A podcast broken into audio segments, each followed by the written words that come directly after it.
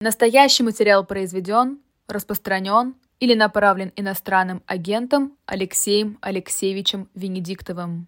Всем добрый вечер. Вы смотрите и слушаете YouTube-канал «Живой гвоздь». Это программа «Без посредников» с Алексеем Венедиктовым и посредником в виде меня. Добрый вечер. Добрый вечер, Лиза.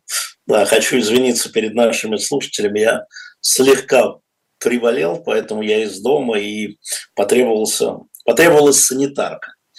Вот она в студии. Э, простите, я не знала, что я санитарка, так бы я надела белый халат, возможно, это добавило бы как-то колорита, но буду в желтой толстовке, что уж поделать. Давайте сразу с вопроса Михаила Стрижкова. Отпустили Кагарлицкого. Это демонстрация чего и кому? Дразнит перед прямой линией воспоминаниями о прямой линии в декабре 2013 года? Э, нет, эта история более сложная. А, дело в том, что, во-первых, надо поздравить Бориса Кагарлицкого с тем, что его отпустили, хотя а, и приговор его признали виновным, это приговор, на мой взгляд, и на его взгляд. Он а, нечестный в том смысле, что, конечно, он никакой не оправдыватель терроризма, но я его все равно поздравляю, и если адвокаты решат, мы ждем его в нашей студии здесь, на, в Москве, и он расскажет, что было. Что мы видим?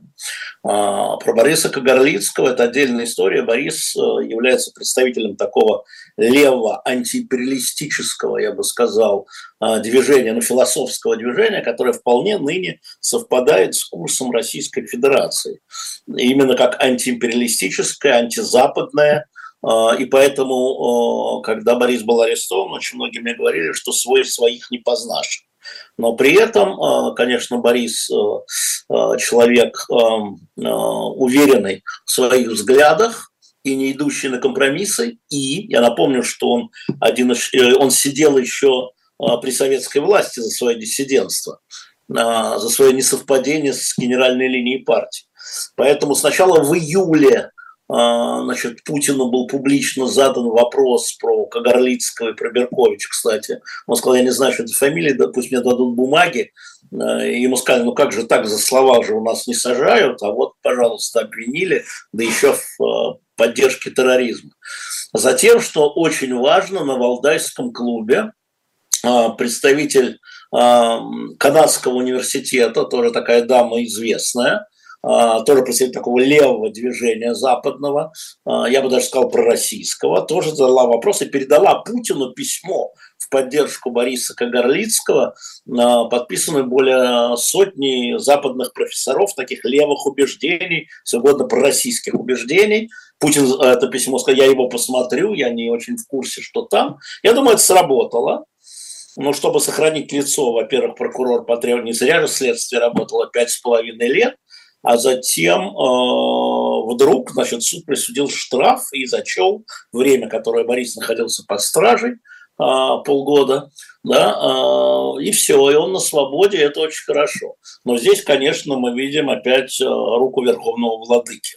Сарказм. Не рука сарказма, а Верховный Владыка сарказм.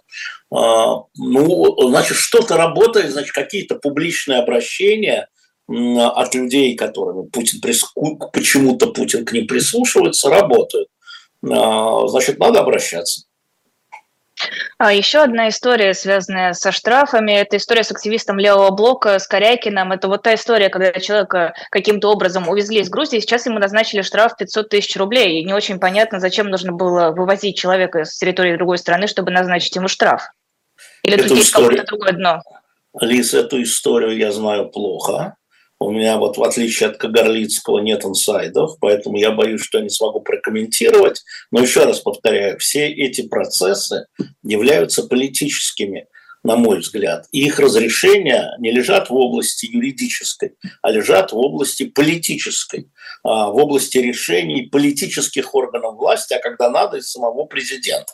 Поэтому, не комментируя вот этот последний случай, о котором я а, плохо понимаю, плохо знаю, и который я плохо понимаю, плохо знаю, могу сказать, что политические процессы, так же как помилование уголовников э, за тяжелые преступления, которые идут на фронт, это тоже политические решения. Это то же самое решение президента. Помилование – это вообще президентская прерогатива.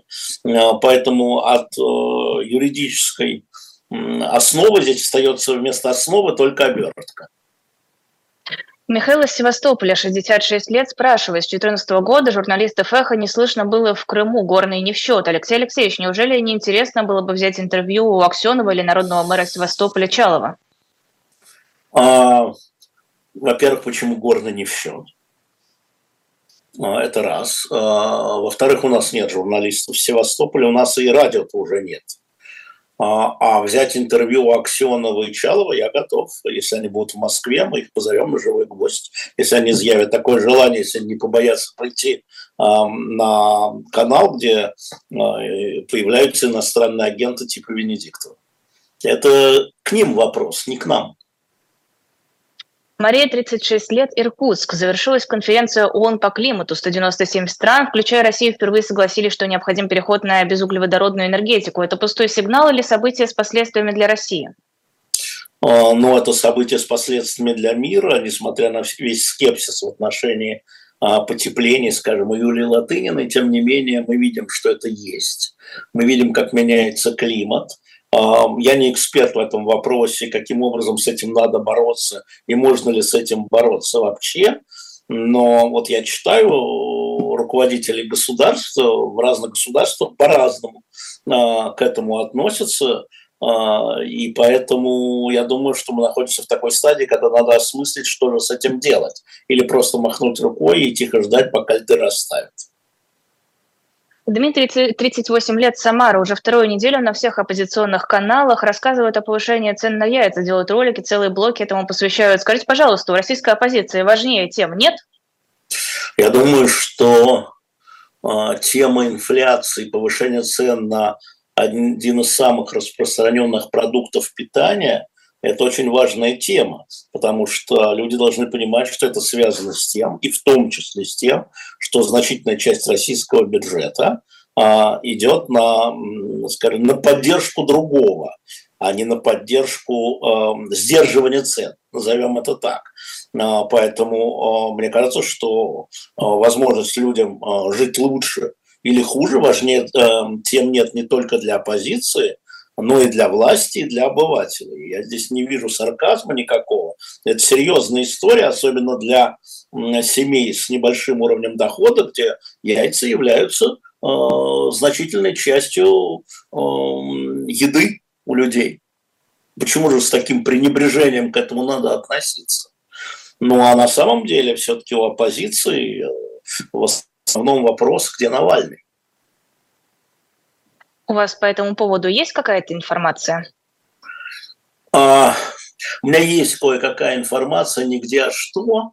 А, у него действительно, он действительно под наблюдением врачей.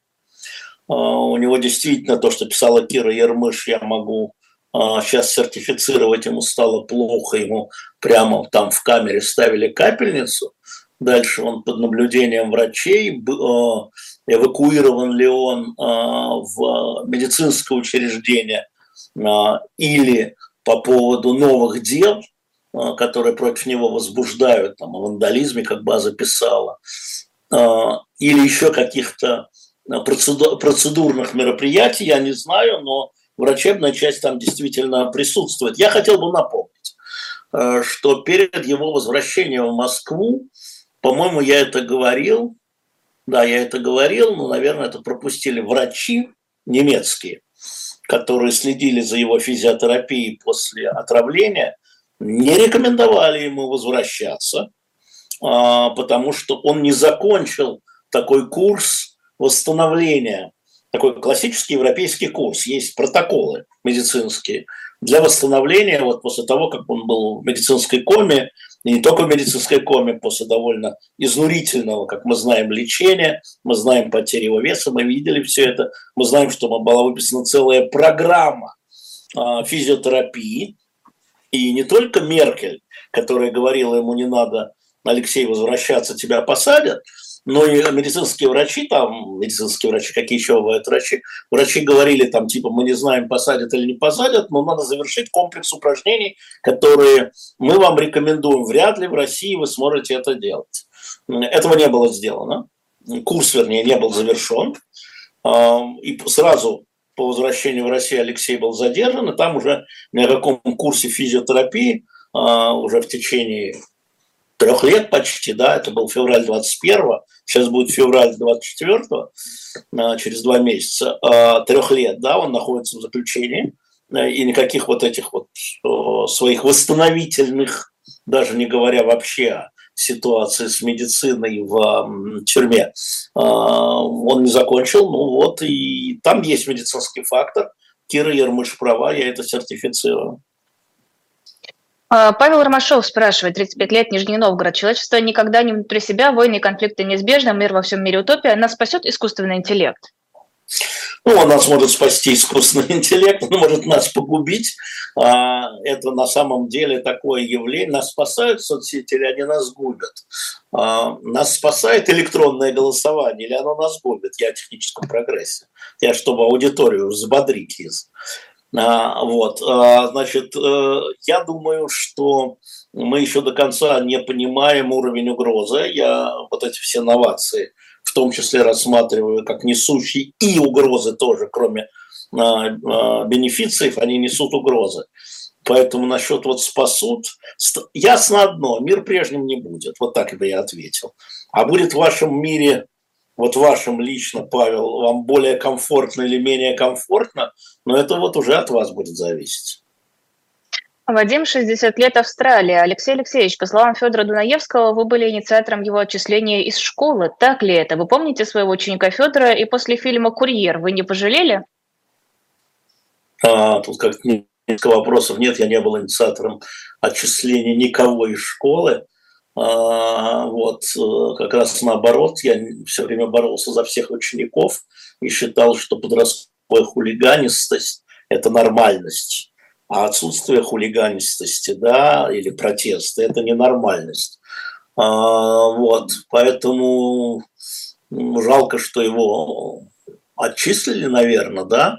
Во всяком случае, не был этого сторонника, но фильм «Курьер» он уже снимал, когда он уже в школе не учился. А Алекс, 59 лет, Волгоград. В стране происходит разжигание национализма. Зачем это делается? Я не считаю, что в стране происходит разжигание национализма. А, я вообще считаю, что нынешняя правящая команда в лице Путина, они не националисты, они империалисты. Да? Они сторонники империи, им не важно русский бурят, а, там, якут, еврей, немец, поволжья – или не Поволжье, али крымский татарин, али чеченец. В этом смысле все русские. То есть это вот абсолютно имперская позиция.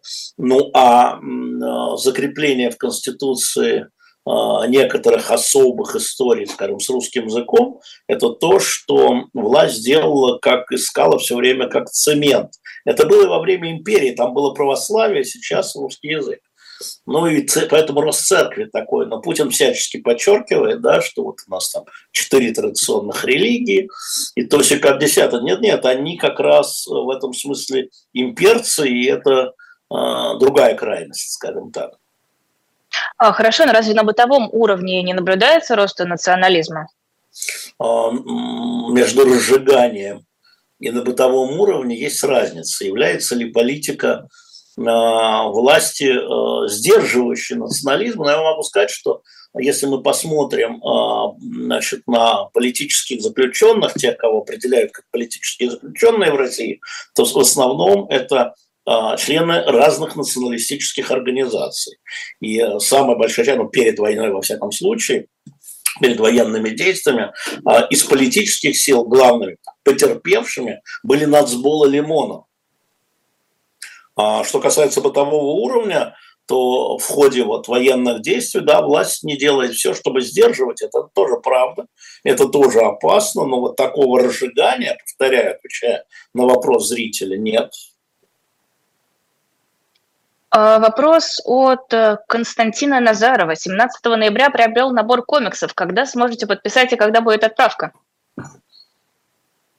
Ой, Константин, я тут подписывал их, э, честно говоря, вот все, что мне было предоставлено вот до того, как я заболел, я подписал.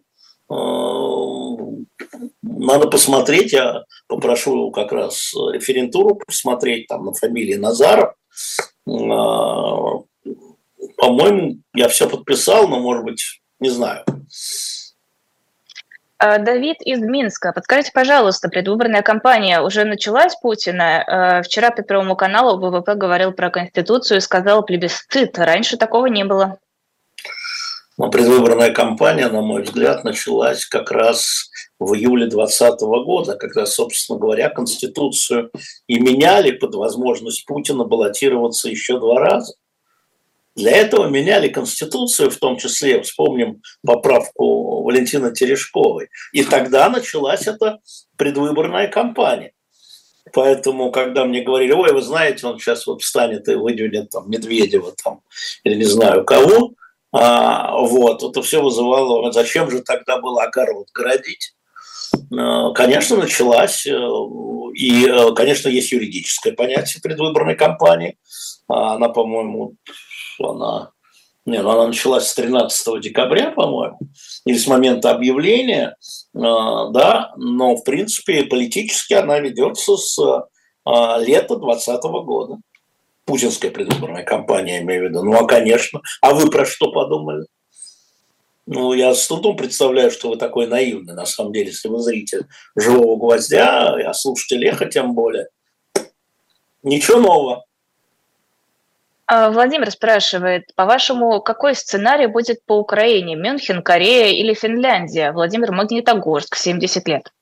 Смотрите, Владимир, это же зависит не только от нас с вами. Мы с вами можем сесть вдвоем и написать им всем хороший сценарий. Хороший в смысле компромиссный. Но у каждого свой сценарий, и мы не видим пока конца. Я повторяю, очень много зависит от того, что происходит на поле боя. И то, что всего там замерзло, это тоже происходит на поле боя. Происхождение, происхождение на поле боя, это не значит, что продвинулись на 100 километров на восток или на запад, или на юг или на север. Да, когда ничего не происходит, это тоже происходит в течение долгого времени. А, поэтому э, мне кажется, что самый э, возможный сценарий это вот, вот, вот он ныне происходит он сейчас реализуется. Вот будет вот так. Вот так будет. Как мы видим сегодня, вчера, завтра. Это самый, ну, в течение года, скажем, это самый возможный сценарий, самый вероятный сценарий. Вот будет вот так.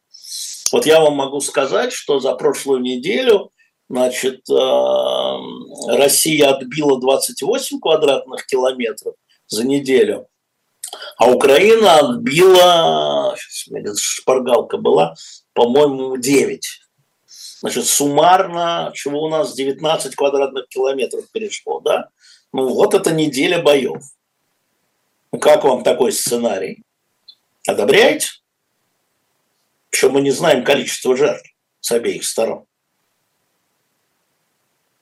А, Евгения спрашивает, 42 э, года, Алексей Алексеевич, интервью Сакурова у Собчак с оправданием Сталина и ВВП. Что это? Зачем? Что там делал Муратов?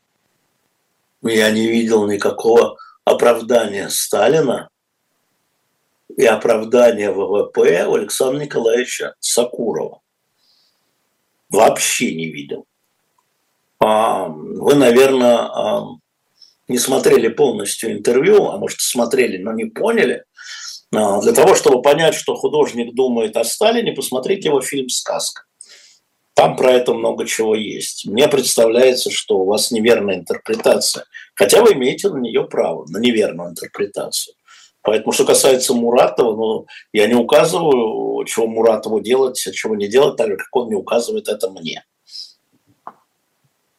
Миру мир спрашивает, когда товарищ генерал Кабаладзе вернется в эфир? Агенты вообще вернутся? Когда захочет.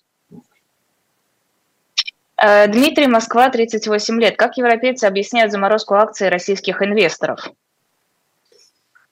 А, значит, они объясняют заморозку акций российских инвесторов тем, что эти российские инвесторы, если я правильно понимаю ваш вопрос, значит, приносят большие деньги в бюджет, который идет на военные действия. Поскольку они хотят, чтобы военные действия как можно быстрее прекратились, они замораживают источники поступлений валюты в Российскую Федерацию. Так они это объясняют. А, речь идет о налогах с доходов, правильно? Ты меня спрашиваешь? Ну, я вас спрашиваю, да. Вы говорите, что деньги поступают в бюджет, нет, нет, смотрите, это разные а, Просто вопросы. Э, Дмитрий еще пояснил свой вопрос. Замороженные ну. акции российских инвесторов, обычных граждан, не, которые не под санкциями. Там они не разбирали, они все делали э, накатом, и в этом моя главная претензия всегда к санкциям.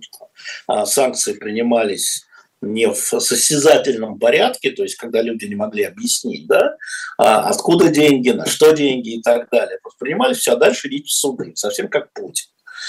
Вот. А что касается налогов, это другая история. Дело в том, что Украина а, требует передать а, замороженные деньги Центробанка 300 миллиардов ей на восстановление. Европейцы на это не идут, потому что это изъятие собственности, но обсуждается вопрос о дивидендах и налогах, которые приносят а, эти лежащие в европейских банках деньги, да, начисляются проценты, с них платятся налоги. Вот не направить ли эти проценты или эти налоги а, в Украину? Вот это сейчас является предметом, вот сейчас, сегодня, в том числе именно сегодня, 13 декабря, является предметом дискуссии в Европейской комиссии накануне саммита, который будет проходить завтра-послезавтра в Брюсселе, по-моему. Рамиль Казань, 45 лет. Алексей Алексеевич, здравствуйте. Костяк правительства Путина называют технократами. Может ли в нашей оппозиции сформироваться такая команда для успешного противостояния? Ну, смотрите, Рамиль, вы говорите, э, называют, это не значит, что это так и есть. Э, но если мы допустим с вами вот это вот движение, о котором вы сказали, мы с вами допустим его, то э, чем Сергей Гуриев не технократ, например. Он же не чистый политик, да, он технократ. Я всегда говорил, что еще до начала военных действий, еще до ковида, что Сергей Гуриев – это премьер-министр при президенте Навальном. Технократ, а, а вы что думаете, что а, любой другой президент не оставит таких людей работать, не заставит работать на себя таких людей с такими умениями, как, скажем, Набиулина или Кудрин, предположим, или Греф, предположим, или Орешкин. Вот э, это люди, которые сумели при наступающей волне санкций, ударов по российской экономике удержать ее в определенной степени в балансе. Так такие люди а, президенту новому, следующему будут и нужны, потому что, тем не менее, российская экономика, она подвергается ударам, она ослабевает, чтобы не говорили, да, значит, надо будет ее вытаскивать, для этого нужны люди, которые невзирая на свои политические взгляды, да, смогут ее вытащить. Ну вот, да, Наталья, 49 лет, Ямал. Какие неожиданности могут быть завтра на прямой линии? Я не жду никаких неожиданностей. А, в каком плане? Что Путин объявит одностороннее перемирие и уход на границы 22 э, года? Нет, я этого не жду. Какие еще могут быть неожиданности? Что Путин объявит, что он не идет на выборы, он уже объявил, что он идет на выборы. Что является для вас неожиданностью? Повышение цен на яйца, так э, ему это объявлять не надо. Э, Себастьян, 65 лет, Южная Америка. Как можно получить дисконтную карту? Журнал «Дилетант» за 23 год куплены все, но покупались из разных источников. А, у нас было 140 карт, мы уже все это быстро разнесли. Я напомню, что а, мы предложили купить комплект, подшивку журнала «Дилетант», и при этом тогда а, предложили одну из 140 дисконтных карт или картов членов клуба, потому что все, что мы пока придумали, хотя сзади на карте написано, что 5% скидка, нет, на всю печатную продукцию 2024 года эта карта будет действовать и будет скидка 10% на все, на, на, на журналы, на книги, на комиксы, на все печатное. А это важно, потому что книги дорожают. Я могу сказать, что там бумага прыгает, иностранная бумага прыгнула там порядка на 40 на 40 процентов за год. Журнал у нас дорогой становится, это правда. А, мы обсуждаем, да, выпустить дисконтные карты, насколько нам это выгодно, потому что нам нужно зарабатывать, да, А, и, э, ну, пока мы на этих 140 картах, пока никак. Если мы что-то придумаем, я обязательно объявлю. Но я поздравляю всех тех, кто а, купил, соответственно, подшивку дилетанта на шоп дилетант медиа, получит эту дисконтную карту. Вначале могут быть ошибки, не стесняйтесь, у нас есть 140 адресов, на которых э, эти дисконтные карты, с этих адресов, собственно, мы и будем вручную пока списывать 10% в пользу покупающих с 1 января 2024 года, а может и раньше, может с Рождества. Сейчас вот решим, как оно пойдет. Вот. А, кстати, хочу сказать, что на shop.diletantmedia у нас выставлены сейчас а, новогодние подарки, новогодние книги. Я очень люблю эти книги, я много их собрал. Они дорогие, потому что это подарки. А, но там, скажем, Анна Ахматова в одном томе, Марина Цветаева в одном томе, Булгаков, основные произведения Зощенко, основные произведения Амар Хаям, основные произведения Луи Бассенар, естественно, мой любимый. Там много, там около 30 книг, но все каждый в одном экземпляре, поэтому если у вас еще нет подарков, и вы понимаете, что вы можете получить до, заходите на shop.diletant.media и берите эти книги, повторяю, не в одном экземпляре. А, раз уж мы про книги заговорили, у нас новинка появилась на shop.diletant.media «Гитлер Ленд. Третий рейх глазами обычных туристов». Автор изучил десятки э, мемуаров своих соотечественников, различных умных, талантливых людей, которые жили в Германии или посещали страну в 30-е годы прошлого века. Там были и американские дипломаты, и военные, и журналисты, писатели, артисты, спортсмены, бизнесмены, туристы. И они наблюдали приход Гитлера к власти как безальтернативного лидера э, рейха, видели, к чему это все движется и как оно движется. И, может можно ли было, в общем-то, предсказать, во что это выльется? Или тогда изнутри не ощущалось, э, к чему приведут эти перемены? Можно прочитать об этом в книге. Книгу можно купить у нас на shop.diletant.media. Тоже может быть э, не таким изысканным, как все предыдущие издания, но довольно интересным э, подарком. Я, я могу сказать, что Эндрю Нагорских, который ее написал, он э, очень талантливый журналист-репортер, по-моему, вы даже были с ним знакомы. Он был выпускающим редактором Ньюсвика, потом он был корреспондентом в Варшаве и в Берлине в годы перестройки и падения Берлинской стены в Восточной Европе. Он там начал собирать вот эти документы, когда американские туристы в 30-е годы просто приезжали, вот спортсмены приезжали, там же Олимпиада была в 36 году, да, дипломаты, просто туристы, а, журналисты, как они смотрели, вот как менялось Германия от до Гитлера Гитлеру, а, и это все собрано. И когда эта книга вышла, я помню, я очень жалел, что я не читал по-английски, потому что это шестой год или седьмой на английском языке. Нью-Йорк Таймс писала, что это книга, которая изумляет и потрясает, как люди уже тогда видели кое-что, но не, не могли предугадать, что все вот так вот развернется и кончится. Поэтому Эндрю Нагорских, Гитлерленд – на shop.diletantmedia стоит на баннере, э, это себе, а э, подарочную книгу это в подарок. Ну и журналы там, и толстовки, и майки. Это не в майке нашей, нет? Нет. Это в каком-то ну, цепля... цеплячем наряде, да. Тут холодно, знаете ли, у меня вон руки мерзнут. Какие майки? Ну, Давай Я напомню дальше. нашим э, слушателям, что если вы пишете какие-то вопросы, подписывайте, пожалуйста, как вас зовут, сколько вам лет, еще желательно откуда вы, чтобы это были не анонимные вопросы. И те, кто спрашивает про Бориса Кагарлицкого в самом-самом начале эфира, мы это уже обсудили, отмотайте чуть-чуть назад и переслушайте. Это был первый вопрос, да, так что с самого начала я об этом сказал. Ну, свободу Борису, это понятно, так же, как свободу всем политзаключенным, Алексею Навальному в первую очередь. А, думаю, что послезавтра, да, там была история про Алексея Навального, значит, а, послезавтра новое заседание суда Владимирского, и, а, по идее, суд должен получить официальную информацию от ПСИНа, где находится Алексей Навальный, и почему, собственно говоря, суд не был предупрежден, что он не смог выйти на заседание суда по связи несколько дней назад. 15 числа, это послезавтра в 10.30 Владимир сказал, может, мы получим ответ. Будем надеяться. Вопрос от Фаниса, 26 лет, Казань. Мы все платим НДФЛ зарплаты и НДС при покупке товаров. Мы все спонсоры СВО? А, ну, в широком философском смысле, конечно.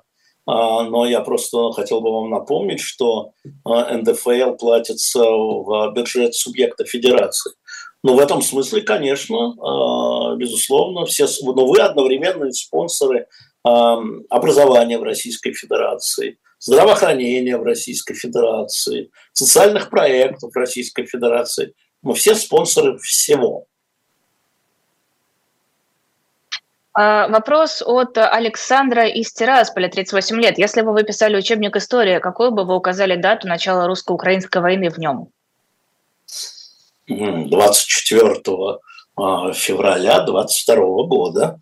А, потому что когда мне говорят, и очень много мне говорят, а вот э, это вот все неправда, мне недавно французские коллеги, вернее, не французские, а, а украинские журналисты на французском телевидении говорили, нет, война началась в 2014 году. Я говорю, подождите, но ваше собственное правительство и президент Порошенко, и президент Зеленский до 22 февраля называл это антитеррористической операцией.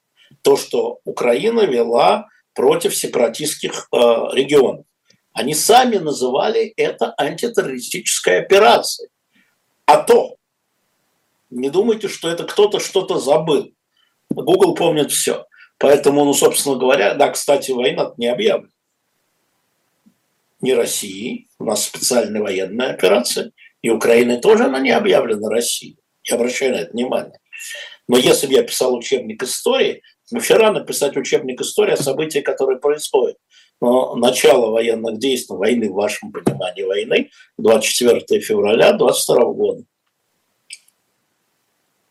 А, вот еще продолжая э, тему Украины. А, Марина, 46 лет, Петербург. Зачем подписывался новый договор о границах в 2010-м с Порошенко, если вы считаете договор 2003 года окончательным? Ну, смотрите, там еще есть, Марина, отдельно вы можете положить договоры. А, там есть вопрос о делимитации границ, который не был выполнен. То есть а километровые. Помните, мы с Китаем давно имели договор о границе, а ее делимитация закончилась при Путине тоже в 2010 году. А, основной договор – это договор третьего года. Да? Это признание границ советских республик. Вот это признание со стороны России – двусторонние, двусторонние соглашения, да, и э, я помню, как Виктор Степанович Черномырдин, мы с ним и с Демарским втроем сидели, и как он рассказывал, как все это было чрезвычайно долго, и как это воспринимается неоднозначно и в Украине, да, и в России. И если вы посмотрите, как он ратифицировался, найдите на сайте Государственной Думы, как коммунисты были против этого договора, против признания Крыма на украинской территории, как Лавров их уговаривал. И не уговорил. И не уговорил. Там выступления просто, ну, стенограммы. А, кстати, у нас в пятницу а, выходит четвертый номер журнала «Горби», который а, будет продаваться, может, он уже, но на самом деле на сайте новой газеты вы сможете его купить, и он как раз в том числе касается всех этих вопросов договоров, стенограмм и так далее. А, Коля 59 лет. А что получается, если война Украины не объявлена, значит, можно проводить выборы? Где? Ну, я так понимаю, в Украине имеется в виду, если Нет, Украина не объявлена война. война. Понял, понял, спасибо. А, видишь, а, не та реакция, когда не очень здоров. Смотрите, там военное положение. Значит, у нас тоже война не объявлена, но у нас во время военного положения, как и в Украине, тоже можно не проводить выборы. Но у нас был принят отдельный закон недавно, осенью, о том, что это на усмотрение, то есть можно проводить, а можно не проводить. А, и было принято решение ЦИКом после консультации там, с Министерством обороны, с ФСБ проводить. Но не совсем по тем правилам, по которым проводятся выборы в регионах, где нет военного положения. Во всей Украине объявлено военное положение. Поэтому по Конституции эти выборы могут быть отложены в Украине. Так что здесь нет никакого противоречия. Адиль, 41 год, Алматы. Исчезла ли полностью вероятность нападения путинской России на Казахстан? Я пока не вижу никаких возможностей и ресурсов. И э, мне кажется, что этот вопрос э, уходит постепенно. Но, конечно, мы можем ожидать всякого и разного всегда, от после Путина и так далее. При распаде империи, видите ли, один, при распаде империи, границы же в империи проводились, при распаде империи, проводи, нет, внутри границы, как империи наращивались, да, а границы а, вот этого распада, они проводились так, так, сяк. Вот смотрите, я всегда говорю на примере, который не касается России и Казахстана, Украины и Венгрии. Вот эта часть Украины входила в состав Австрийско-Венгерской империи. Часть территории, населенной во многом венгров, отошли затем к Украине, Украинская ССР, потом к Украине. И вот одна из, одна из причин позиции Орбана, ну, для того, чтобы получить голоса венгерских избирателей своих, это защита вот этих вот венгерского меньшинства в Украине. Да? А, а, это тоже граница империи. Посмотрите на, на, на Кавказ. Собственно говоря, Ближний Восток – это распад Османской империи. Это распад Османской империи. Поэтому а, могу только с сожалением констатировать, что вот и согласиться, кстати, с Григорием Явлинским, что вот только движение как бы в сторону Евросоюза позволяет эти пограничные вопросы урегулировать, просто о них забыть.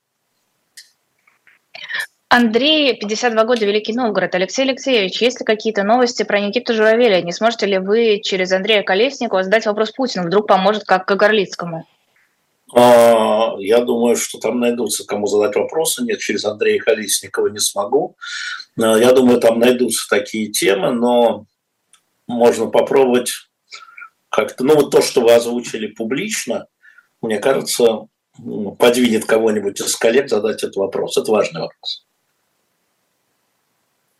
А, Миша 25. Э, здравствуйте. Вам понятно, почему после стольких э, вам понятно после стольких лет, почему Улюкаева посадили? Ну, э, честно говоря, нет. Я намереваюсь еще в этом году, если я выползу, что мы договорились встретиться с Алексеем Валентиновичем и поговорить на эту тему. Я с ним не встречался после того, как он вышел. Мне интересен его взгляд – а, но он чужой, собственно, почему? А почему Белыха посадили? Они чужие, они не члены команды, они не члены семьи, поэтому ими можно более безболезненно пожертвовать да, по каким-то внутренним раскладам. Скажем так, выбирая между Люкаем и Сечиным, естественно, Путин сохранил Сечину, если такой выбор вообще стоял. Но на самом деле я думаю, что Алексей Люкаев, помимо всего, а, он был достаточно серьезный преградой, он был любимчиком Путина.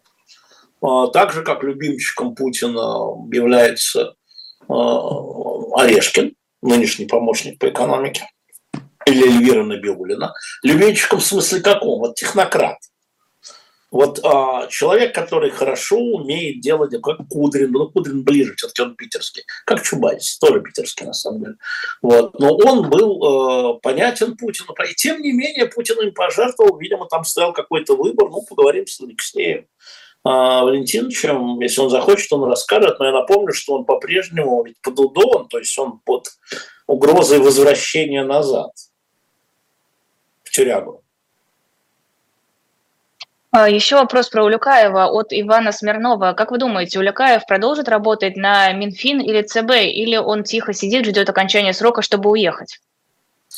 Ну, слушайте, а, а, ну, вряд ли он даже мне это скажет, но сегодня он не будет продолжать, как я понял из его интервью Кати Гордеевой, всем рекомендую посмотреть, не будет продолжать работать на Минфин или ЦБ.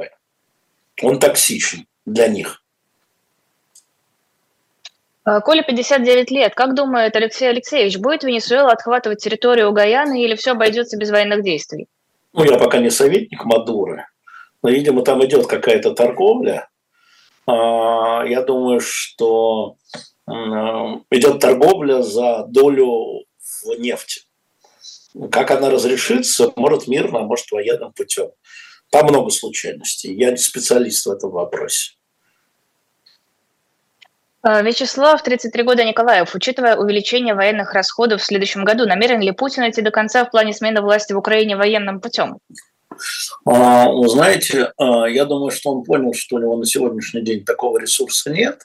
То есть взятие Киева. Кстати, сегодня произошла утечка со закрытой встречи значит, Зеленского и сенаторов, закрытой встречи, не пресс-конференция, а закрытой встречи, где Зеленский, уговаривая сенаторов американских значит, разблокировать пакет помощи в 61 миллиард долларов, говорил о том, что если нет, то в Украине возможна партизанская война. Ну, значит, что российские войска пошли вперед, фронта нет, и начинается партизанская война на части территории. А, об этом пишет Блумберг. А, а, в этом смысле мне сейчас трудно. Вот я говорил вам, что все-таки документ, который, на который можно было посмотреть, это вот тот самый черновик соглашения марта-апреля 22 года, когда русские войска стояли, российские войска стояли под Киевом, Черниговым.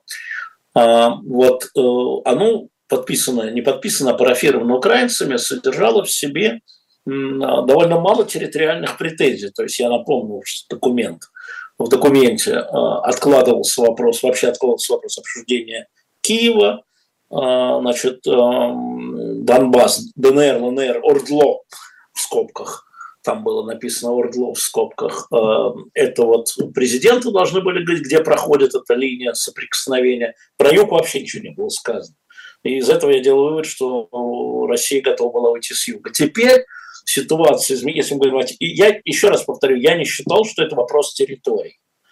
Сейчас, к сожалению, к сожалению, добавлю я, после того, как в сентябре были проведены так называемые референдумы, и эти территории включены, кстати, без обозначения границ, в состав Российской Федерации, более того, теперь на них там должны пройти выборы президента, то есть они признаются гражданами, люди, живущие там, и это становится президентом этих территорий, а, таким образом российская власть как бы закрепляет свою позицию, что вопрос это обсуждаться не будет. Потому что когда шли переговоры до марта-апреля, в Конституции еще не было, а ДНР, ЛНР признавались, внимание, тогда независимыми государствами России, уже не Украиной, 21 февраля, но а, не частью Российской Федерации.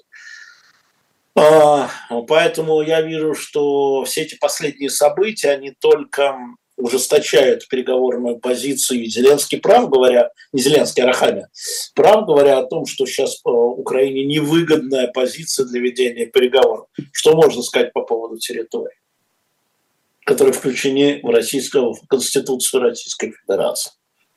Не так просто исключить. Галина, 54 года, Екатеринбург. Есть шанс на освобождение по амнистии либо иным условиям у Саши Скочеленко в ближайшее время? Ваша оценка? А, не вижу. Я пока не вижу. Я пока не вижу вообще никаких а, гуманитарных продвижений. И мне, как объясняется, это так, что основная часть российского населения этому вообще не придает никакое значение это Саша Скочеленко, какие-то замены ценника, какой-то бред какой-то. У нас яйца подорожали. У нас яйца подорожали. А вы, кто эти люди? Ну ладно, Навального знают. Там. А, Карамурзу, наверное, может быть, слышали. Яшина в Москве знают. Горинова уже так, еле-еле.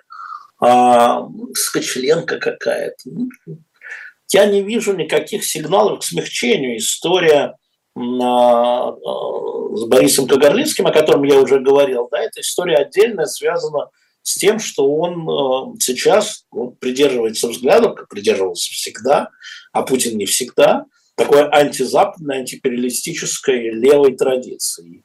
Поэтому он может быть с трудом принят за своего, поэтому ну, отнесемся снисходительно к этому. Снисходительно. А, к сожалению, это так. Я пока никакой мягкости не вижу, и а, наоборот, я вижу ужесточение. Мы это видим на примере Навального, на примере того, что происходит с Ильей Яшиным, например, а, новых уголовных дел, которые возбуждаются уже посаженным, Алексей Горинов, кого-то еще не да, а, собственно, Алексей Навальный, да, то есть навешивают уже, хотя и там срока огромные, как Высоцкий пел, продолжают навешивать. Я не вижу никакого движения в гуманитарную сторону, в сторону амнистии. Никакого. А, Вячеслав, 40 лет Москва. По вашему мнению, интересна ли Путину внутренняя политика по сравнению, скажем, с 2014? Я думаю, что менее интересно, что он себя ощущает здесь полновластным владыкой, полновластным владыкой.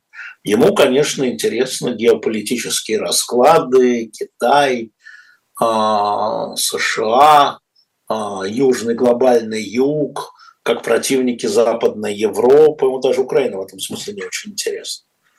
А уж Россия-то.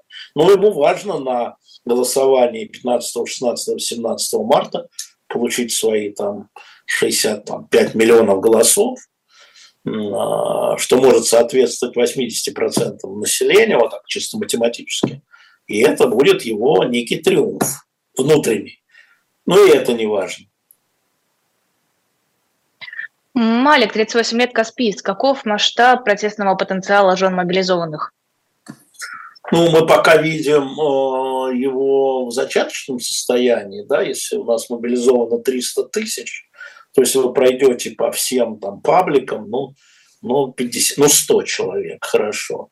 Но, в принципе, эта тема очень важна. Я думаю, как раз она на прямой линии, она, скорее всего, поднимется. Потому что реально, на самом деле, это юридический нонсенс. Людей призвали. Войны нет. Войны же нет. Людей призвали. И призвали. То есть вывели их из семей, из профессии, из отцовства. На какой срок? Как планировать жизнь семьи? Как планировать жизнь предприятия, с которого эти люди были забраны временно? А, это, ну, очевидная история.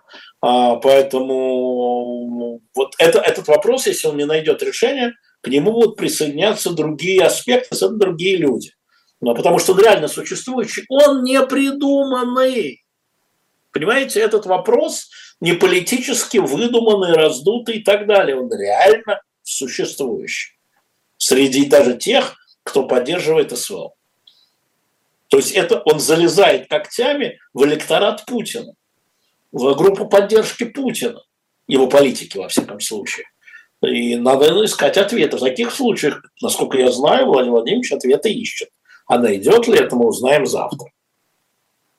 Иоанн, 30 лет, Кишинев. Алексей Алексеевич, скажите, пожалуйста, почему страна, которая защищает, должна объявлять войну нападавшей? Разве СССР объявил войну Германии? Почему тогда Украина должна объявлять РФ? Его не должна. Я отвечал на вопрос о том, что война никем не объявлена. Вот и все. Почему должна?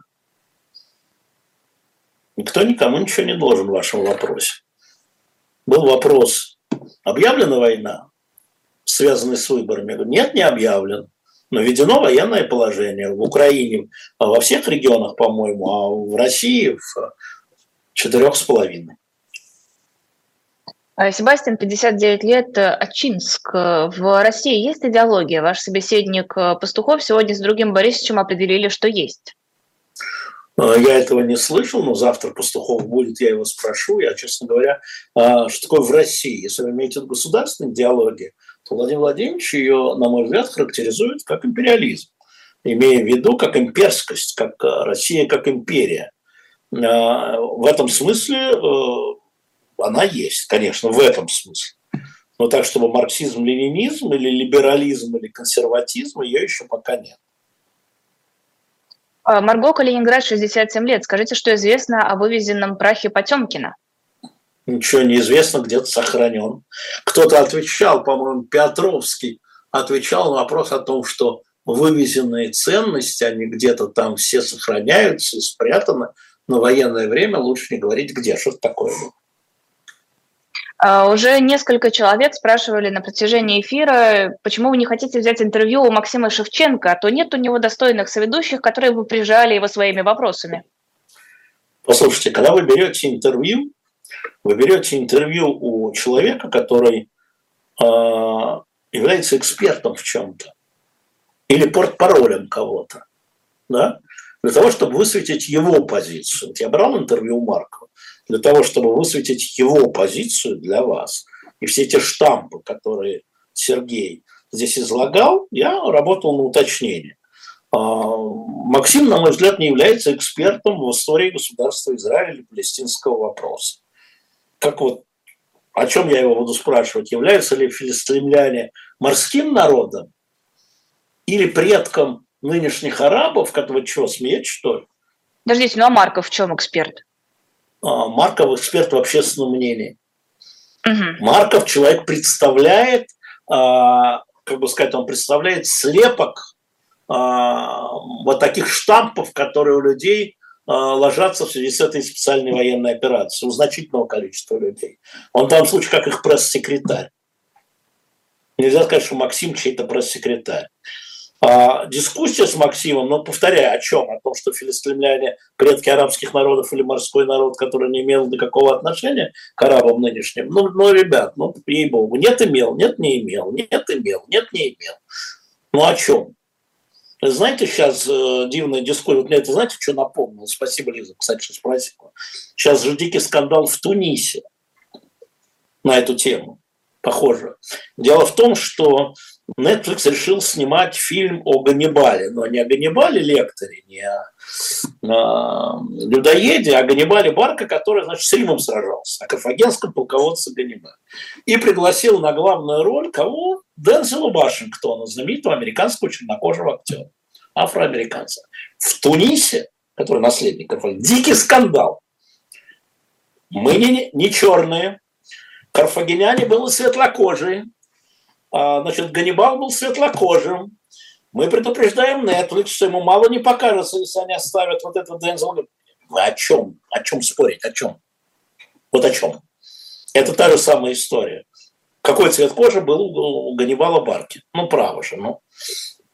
Вы э, задавайте вопросы Максиму Шевченко, если они у вас есть, когда он у нас в эфире. А ведущие пусть читают. Но говорить о том, э, про филистимлян я право не готов.